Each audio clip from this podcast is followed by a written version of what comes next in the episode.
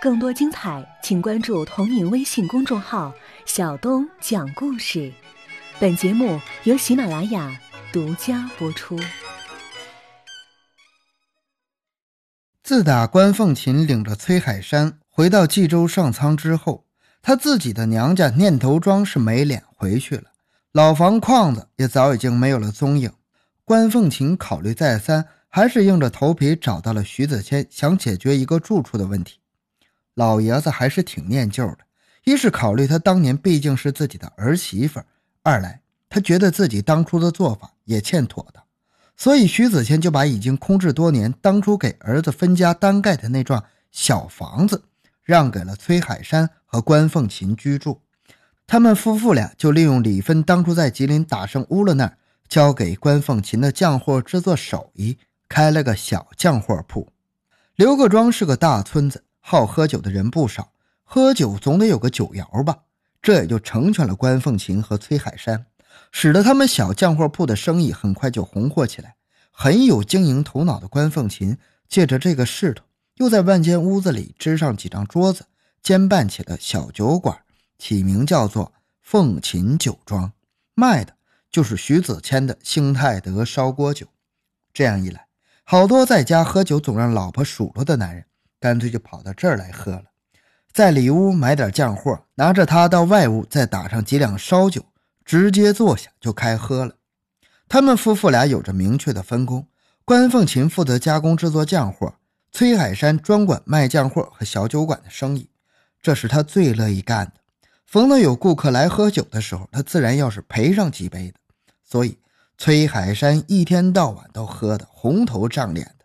活像一个年画上的关二爷，酱货铺和小酒馆这两项经营加到一块收入完全可以养活他们一家三口了。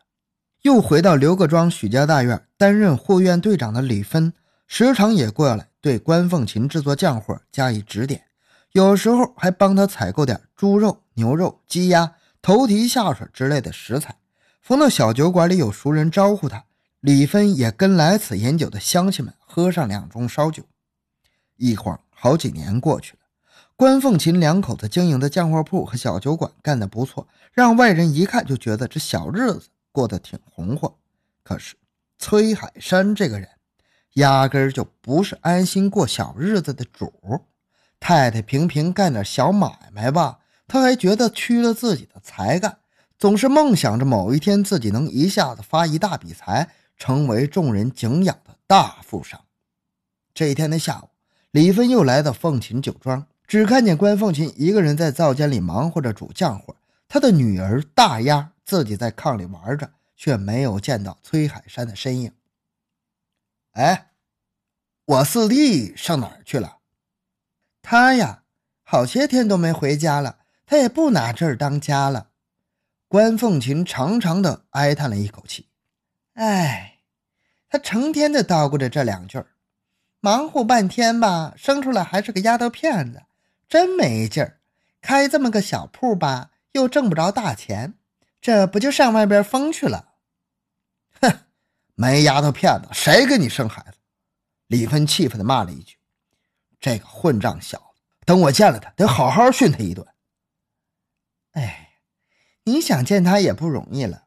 关凤琴一边往炕里添着柴火，一边说着：“听来喝酒的人说他竟在口外待着了，黄崖关以外，兴隆县那边啊。”李芬想进一步问实了：“哼，就是那儿呗，口里口外倒腾买卖呢。那还能有啥好事儿？不就是贩卖那黑疙瘩、大烟膏子吗？兴许吧。”反正他挣多少钱也不烧家了，我就得只靠这小买卖养活闺女了。关凤琴说到这儿，放下手中的活计，抬眼看着李芬：“三哥呀，你要是不嫌乎的话，就常来着点，再教教我这门手艺。”嫌乎啥？如今你走的是正道。”李芬诚恳地回答着。“那你就再教教我熏鸡子烤鸭子。”嗯，酱猪爪什么的，这些我还都不会呢。哎，中了，等有空的时候我就过来教你。李芬看见有顾客进门了，哎你赶快招呼客人吧。说完，他便转身就走了。这一天的夜色已经很深了，小酒馆里最后一个顾客起身走了。忙活一天的关凤琴拖着疲惫的身体，把凤琴酒庄的窗户和外门都上好了闸板，然后迈着沉重的步子回到了屋里。他把两扇对开的房门上的门栓插好，接着吹灭了油灯，就上炕睡觉。过了没有多大一会儿功夫，就听见有人在外面轻轻敲了敲窗户。躺在炕上的关凤琴支起半个身子，冲着窗外喊了一声：“关门了，明天再来吧。”凤琴，是我。关凤琴听着声音既熟悉又陌生。“嗯嗯，你是谁呀？”我是梁兴啊，凤琴，快开门！这声音听起来很急迫，但又是小声说的。关凤琴听到这话，一时间感到很激动。她将信将疑的下了炕，踏拉着一双布鞋走到了外屋。她顺着大门缝朝外一看，呵，月亮地里站的还真是梁兴。她此时的心情，除了激动之外，陡然间又添加了复杂的成分。关凤琴沉思了片刻之后，最终还是抽动门栓，打开了房门。两扇房门刚打开一个不大的空，梁兴便滋溜一下钻了进来，随手他便关上了背后的两扇房门。来吧，凤琴，咱们到屋里说话吧。梁兴插好了门栓，拉着关凤琴向里屋走去。关凤琴睁开了他的手。又把桌子上那盏油灯重新点燃了。他渐渐地看清楚了梁兴的面容。他摆手示意他坐到自己身边的炕头来。可是关凤琴却执拗地坐在了炕梢。哎，这说话多费劲儿啊！你你说吧，我耳朵好使着呢。关凤琴不咸不淡地回复了一句。梁兴只好坐在炕头上，讲起了自己这些年的经历来。先说了当年被布朗大主教救了的过程，又说到他让基督教会学校念书识字的经历，然后是参加华勇营与义和团作战的事情，最后才说到这次他是偷偷的潜回到上苍来的，已经在他的家乡念头庄躲了好几天。他怕李芬得知消息后会找他来算账，所以直到这一天的半夜才来找关凤琴。梁兴告诉关凤琴，由于庚子国难之后。大清帝国政府不允许大英帝国再在中国的领土上保有军队了，所以迫于大清朝廷的压力，英国政府已经把他们华永营这帮仍在威海为租界地里的服役的官兵退出了现役，安排他们去香港当警察了。这一次自己再潜回家乡来，不是为了别的事，就是特意来接他走的。哎呀，你这辈子的不幸！都是由于我当年的背信弃义造成的。关凤琴听了梁星的这句话之后，眼圈马上就红了。他默默的靠在墙，坐在炕梢上，一句话也没有，任凭泪水无声的顺着脸颊流淌下来。梁星两眼凝望着关凤琴，痛心疾首的回述起了自己与他交往的历史。梁家是念头庄的首富。大公子梁兴喜欢上了家中的丫鬟关凤琴，在他许诺要娶她为妻之后，关凤琴失身于梁兴。可是梁老爷坚决不允，逼着儿子娶了别山的大户姑娘。丫鬟关凤琴被梁家辞退回家中，抽大烟的父亲将她卖给了刘各庄的许家，为久生痨病的大儿子冲喜。